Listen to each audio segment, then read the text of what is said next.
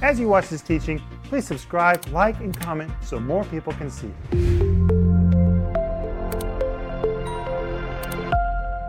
Welcome to Home Group. This is Tuesday night, and tonight I'm here with three of my favorite people on the planet. Denise Renner, Paul Renner, and Joel Renner, and we're missing Philip Renner. Yes. Where in the world is Philip?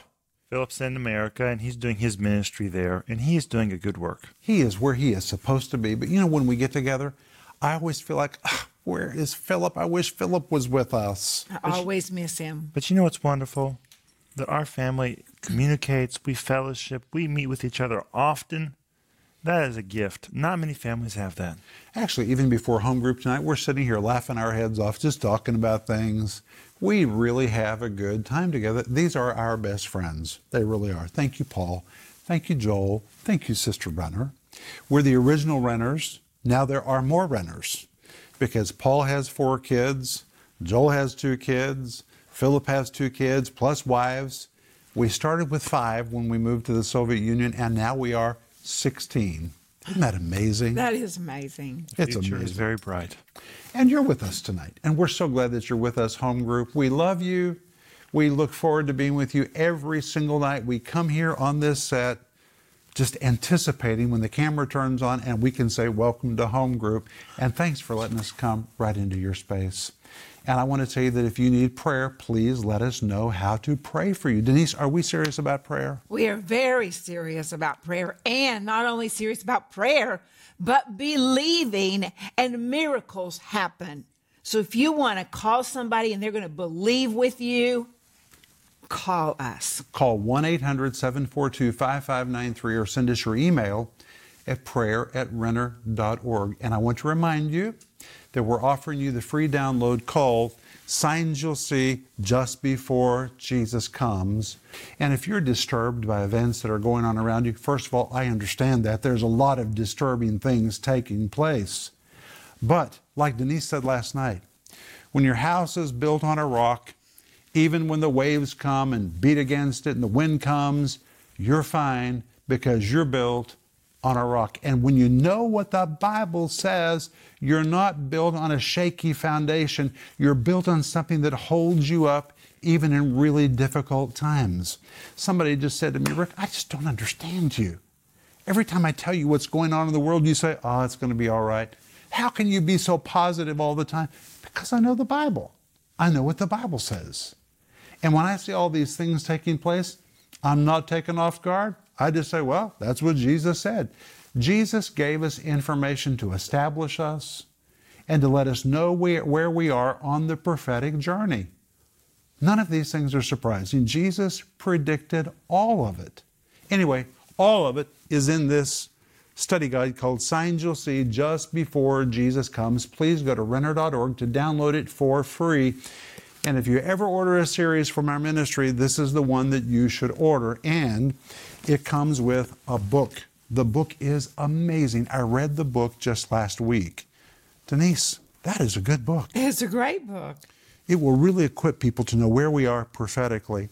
And we're also offering my book, which is called Last Days Survival Guide. The foreword is by my friend Perry Stone. The subtitle says, A Scriptural Handbook to Prepare You for These Perilous Times. You're not a victim. You're not defeated. You have everything you need to overcome. You just need to put on your spiritual boots, grab your Bible, and with the power of the Holy Ghost, walk through this age. Hey, we're chosen for this time. Other people talked about it, prophesied about it, and we're living in it. We're living in that slither of time between two ages. Guys, have you ever thought what a privilege that is, Paul? We've been talking about it quite a bit. It is a very interesting time to live in because on one hand, you know how things used to be, but on the other hand, you see that everything is changing and you can't build your life on the way things used to be, but at the same time, you have to look forward and start putting together the pieces because things are moving forward. Now, I think we're going to start today in Matthew chapter twenty-four. Is that right? We are. Okay, so open your Bibles to Matthew chapter twenty-four. And just like Mama said in the home group yesterday, we need to build our lives on a rock. Now, why do you build houses on rocks?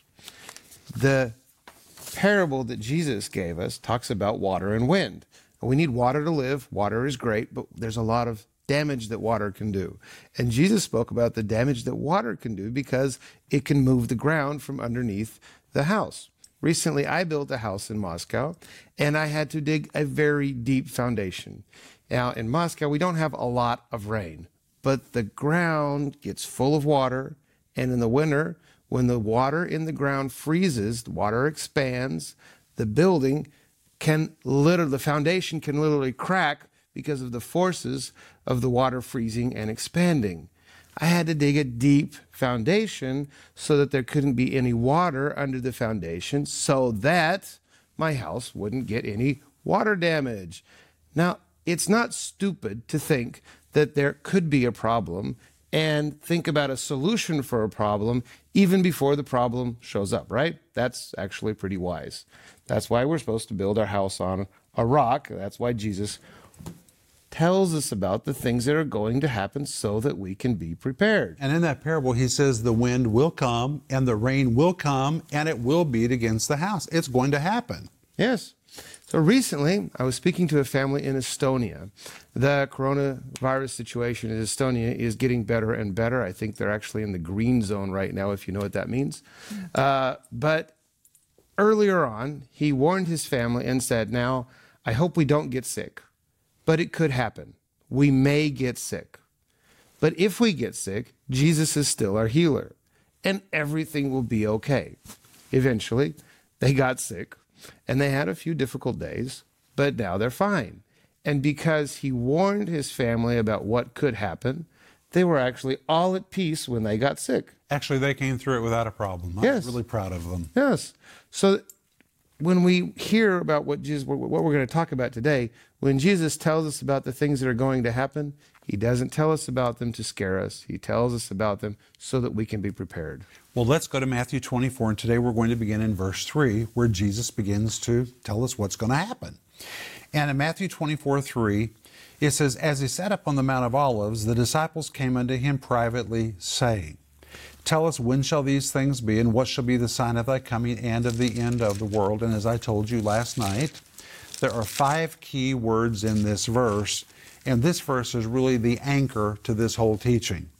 They said, first of all, when shall these things be? Secondly, what, that word what is really important, shall be the sign of thy coming and of the end of the world. The word when is the Greek word pote. It means, Lord, tell us explicitly. We want exact information. We want to know when these things are going to be and what. The word what is the little Greek word t, very small. It describes the most minute, minuscule detail, which really means they were saying, Lord, don't give us a vague answer. We want to know explicitly, down to the most minute detail. Tell us exactly, to the very finest point, what shall be the sign of thy coming. And that word sign, which Joel brilliantly told us last night, is the Greek word Simeon. Yes, Simeon, that's right. And that word Simeon was the old Greek word which described a road sign. And I told you last night that Denise and I just live right outside Moscow on a beautiful piece of property. But when we go into Moscow, we know where we are in our journey because there are road signs. That's the word that is used here, the word Simeon. What does a road sign do? Well, when Denise and I get in the car and we're driving into Moscow, if there were no signs, we would not have a clue where we were. Mm-hmm. But signs let us know where we are in the journey. We see the first sign, it says eleven kilometers. I can say to Denise, look at that. We just have eleven kilometers. How do I know? There's a sign. As we come closer and closer to the city, we see another sign, three kilometers. That's important. That sign lets us know we're almost in the city of Moscow. Finally, when we get into Moscow, when we pass M K A D, the big highway, we see the massive, massive sign that says Moskva. That means we're no longer traveling toward the city. We have entered into the territory of the city itself. All of those signs tell us where we are on the journey. And when the disciples said, Lord, what is the sign? First of all, they said, what? T. explicitly, precisely, exactly, give us the most minute, minuscule detail, what will be the sign we'll see on the prophetic road to let us know where we are on the journey to the end of the world. Now, there's a problem, because the world's never going to end. It's just never going to end. It's going to be changed. Even Peter writes about it. He says it's going to be purified by fire. The world's going to be transformed, but the world's never going to end. The word world in Matthew twenty-four, verse three, as I told you last night, is the word ionos. It's not the word for the world. It is the age. They understood that every age eventually comes to a conclusion. And guys, if you look at all of God's dealings with mankind, there have been different ages. Every age has a definite beginning and a definite end. And you know what's interesting? When an age ends and gives birth to another age, it's always turbulent. Every single time it is turbulent, because it's birth pains of one age giving birth to the next age. It comes with great trial and tribulation when an age ends and an age begins. And they were really saying, Lord, how will we know when it's the end of the age? And the word end is the Greek word sunteleios, which means the wrap-up or the culmination. They really understood that this current age eventually would run its course, it would wear out, and at the end of the age, it would give birth to another age. And they were saying, Lord, tell us, when? What explicitly will be the main sign we'll see to let us know we've come to the wrap-up of this current age that we're living in right now? And we saw last night that when they asked for a sign, in Greek it has a definite article, which means they were just asking for one. But Jesus gave them a plethora of signs. And this is one thing about Jesus. If you cuddle up next to Jesus and ask him a question, he'll answer that question and he'll tell you a lot more. They asked for one sign. Jesus gave them a big, long list of signs. And the signs are all found in Matthew twenty-four, verse four to fourteen, Mark thirteen, five to thirteen, Luke twenty-one, eight to nineteen. And I want to go through these signs one more time, then we're going to move on. Okay, you guys ready? Mm-hmm. Now remember, they asked for a sign, and here's what Jesus told them. He told them in Matthew twenty-four, four, there would be worldwide deception. You're going to see tomorrow night. That was the very first sign that Jesus gave. And Jesus said it would be the glaring sign that you're at the end of the age. Please do not miss Home Group tomorrow night or the daily T V program. I talk about worldwide deception. Then in Matthew twenty-four, verse five, Jesus said there would be deception inside the church. And my friends, we're dealing with deception inside the church today like never before. Then in Matthew twenty-four, six, Jesus said there would be wars. What does that mean? Then in Matthew twenty-four, six, Jesus strangely said there would be rumors of wars. Guys, when you hear what that means, I think you're going to be stunned. Jesus was so accurate. Then in Luke twenty-one, nine, Jesus said, in addition to wars and rumors of wars, there will be commotions. What does that mean? Well, you're going to find out. Then in Luke twenty-one, nine, Jesus said there would be widespread terrorism. Wow. Well, you know, when we were kids, nobody talked about terrorism. Today, everybody talks about terrorism. In Moscow, you can't even come into our church without first walking through a metal detector. That's the law. Why? Because there's been so much terrorism. Or in Matthew twenty-four, seven, Jesus said there would be warring political systems or warring ideologies. Have we ever seen more uncivil behavior than we're seeing today between political groups and different ideological factions that are just warring against each other? And they're not just warring against each other, they're trying to decimate each other. Jesus said this uncivil behavior will be a sign that you've come to the end of the age. Then in Matthew twenty-four, seven, Jesus said there would be a clash of culture. A clash of culture. We're seeing that today. Matthew twenty-four, seven, ethnic conflicts. That's quite enlightening to see what that means. Matthew twenty-four, seven, Jesus said famines. Matthew twenty-four, seven, Jesus said economic instability. Matthew twenty-four, seven, Jesus said pestilences. Matthew twenty-four, seven, Jesus said unknown diseases. Matthew twenty-four, seven, Jesus said there will be great seismic activity at the end of the age. And in Matthew twenty-four, nine, something that the Western church never understood. They just never understood it. And that is widespread persecution of the church. Let's talk about the American church. The American church has prayed for people who live in persecuted lands way, way, way over there somewhere. But today, if you're not inclusive of others and endorse what they want to do and what they want to be and how they want to change themselves, you can be prosecuted. Persecution has come to your land. And Jesus said this would be a sign of the end of the age.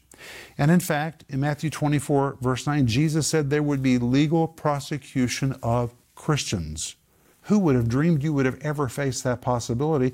But today it's already taking place.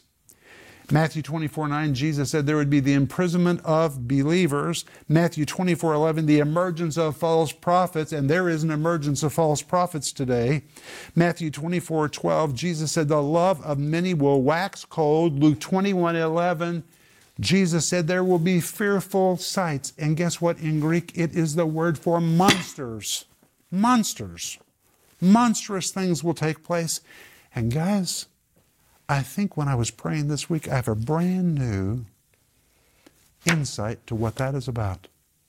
I think I know what these monstrous sights are. You want to know? Yes. I'm going to tell you when we get there. Then in Luke twenty-one eleven, Jesus says there will be great signs from the heavens. The word from in Greek is the word apo. It means they're going to descend out of the heavens. According to Jesus, something is going to descend out of the heavens into the earth's atmosphere. I don't know what it is. Jesus doesn't tell us, but he says it will be great, from the word mega, which means it's going to have a great global impact. It's going to really shake people when it takes place. And finally, in Matthew twenty-four, verse fourteen, Jesus said, the way you'll really know you've come to the very, very, very, very end is this gospel of the kingdom will be preached in all the world for a witness to all nations. And then Jesus says, and then. And the word then in Greek is the word tote. Precisely then, at that exact moment, the end shall come, which means the total wrap-up of this age is going to occur when the availability of the gospel has gone into all the world. It doesn't say everybody will hear the gospel, but the availability of the gospel, when it's gone into all the world, then the wrap-up will take place. But when you go to Matthew chapter twenty-four, verse eight, listen to these words. Jesus says, all these are the beginning of sorrows. The beginning. Not the end, the beginning of sorrows. The word sorrows is the Greek word udon. It is the word for birth pains, the pain of childbirth. It is exactly the word for contractions. It is the pain necessary to open the womb so a baby can be born. And Jesus said, when you've come to the end of this current age, you'll be living in a slither of time. Everybody say slither. Slither. Slither. And contractions will begin to happen in the earth's sphere. Political sphere, religious sphere, economic, sociological, in every sphere, geological, the earth will begin to have contractions. Well, when I think of contractions, I think of when Denise gave birth to our children. And when Denise would go through contractions, at first she wasn't even sure she was having a contraction. She would say, maybe that was a contraction. But eventually it became very evident they were contractions. And at first they were sporadic, irregular. But the closer you come to the moment of delivery, the contractions become harder. They become more regular, more frequent, more intense, and all of that is necessary to open the womb for a baby to be born. And that is the word which Jesus used, which means, now please listen to me, the things we're experiencing are just the beginning. That's what Jesus said, the beginning of sorrows, and all of these world-impacting things that we're seeing and we're feeling, it just means something's about to take place. These are signs that Jesus is about to come for the church. And when Jesus takes the church, that will push the world into the next age, which is the Great Tribulation. That's the period that we're living in. We're living in that slither. Everybody say slither. Slither. Slither. a slither of time between two ages. And I think it is such a privilege that we are living in this time. And we're anointed for it. I'm not afraid. We have the Holy Spirit. We have the Word of God. We've got the blood of Jesus. We have the church. We are anointed for this. This is our moment to rise and shine. And when darkness is raging around us, the light simply becomes more brilliant. And we're told in John one five, the light shines in darkness, and the darkness does not have the power to take the light down. Our light will always come shining through. This is our moment. Say amen. Amen. But people want to know exactly, precisely when is he going to come? We don't know. But we know signs that tell us where we are on the journey. That's what the signs are for. In fact, in Matthew twenty-four, verse thirty-six, Jesus said, "But of that day and hour knoweth no man, no, not the angels of heaven, but my Father only." So listen to me, friend. If anybody tells you they know the day and the hour that Jesus is coming, change the channel. Don't buy that book. It is a waste of your money, a waste of your time, because Jesus said, "No one knows except the Father." But we can know the signs. And we have the Holy Spirit who alerts us to where we are on the journey. And in John sixteen, verse thirteen, Jesus said, "Howbeit, when he, the Spirit of truth, is come, he will guide you into all the truth, for he shall not speak of himself, but whatsoever he shall hear, that shall he speak, and he will show you things to come." The first thing Jesus tells us is the Holy Spirit will be our guide, which is the Greek word hodegas. The word hodegas is the word for a tour guide. Well, if you've ever been on an excursion, a tour guide knows the sights. He knows where you should go. He knows the shortcuts. He knows everything. He knows what's dangerous. He knows what's safe. You have to trust your guide. And Jesus says, the Holy Spirit will be your guide, especially at the end of the age. Let him lead you. He knows everything. He knows what you do not know. And Jesus says he will show you things to come. The word "show" also means to vividly portray or to rehearse. Well, when you rehearse something, you do it again and again and again. You say it again and again and again, which means if we'll open our ears, the Holy Spirit will rehearse to us over and over and over where we are, what is about to take place. He will show us, rehearse and rehearse and rehearse to us things to come. Isn't that amazing? Mm-hmm. Any comments? When you said tour guide, I had a I had a memory. Usually when we're, you know, it's a beautiful day, great visibility, we can see, well, you know, where we're going. It's pretty easy to drive. It's pretty to see where you're going and amazing landscapes. Well, once we were in Egypt as a family, and we were in Alexandria, Alexandria. And in Alexandria, Alexandria is the spot of the lighthouse, one of the seven wonders of the world. Now it's collapsed because of an earthquake and it's underwater. It's in the Bay of Alexandria. The bay is very shallow, only six meters deep.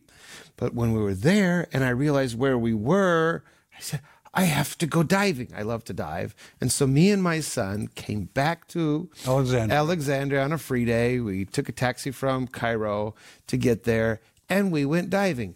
Now, the Mediterranean Sea has horrible visibility. You cannot see where you are going.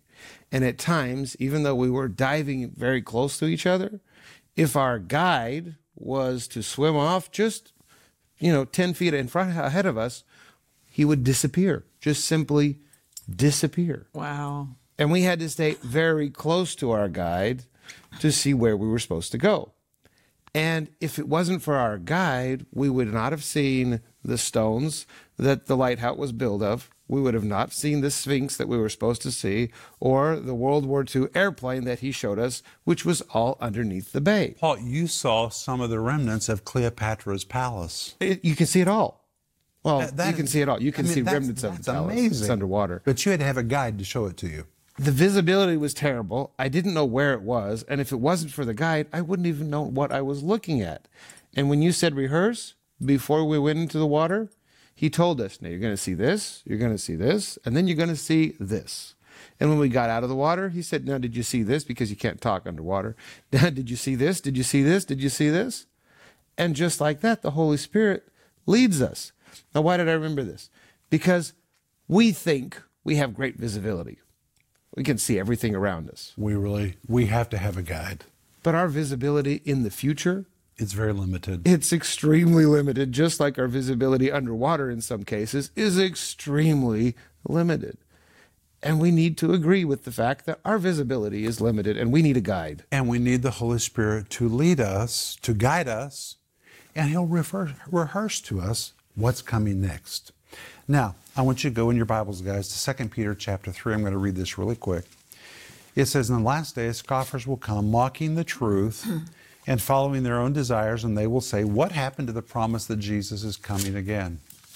And Peter says, when people say, ah, they've always said it's the last days, that's another glaring sign that you're living in the very end of the last days. Now, here's the problem. People don't know when the last days began. The last days, the season that we're living in right now, the age we're living in, started in Acts chapter two. When Peter said, in the last days, says God, I will pour out my Spirit upon all flesh. God poured out the Spirit, the church was born, and bam, that triggered a period called the last days. And the last days has been going on for about two thousand years. So if anybody says, ah, oh, they've always said it's the last days, congratulate them. Say, you are exactly right. It's been the last days for about two thousand years. But now we're living in the slither at the very end of the last days. That is amazing.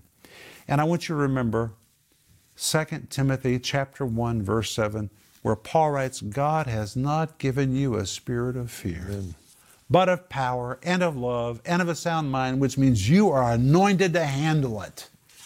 Doesn't matter what you see on the news or on YouTube or anywhere else. My friends, you have a sound mind. You've got power. You've got everything you need, and you can stomp through this period in victory.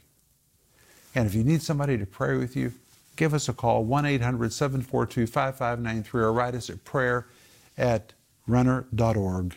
And tomorrow night when we come back, we're going to look at deception in the end of the age. Sleep well. Bye-bye. If you enjoyed this teaching, please subscribe, like, and comment so more people can see it.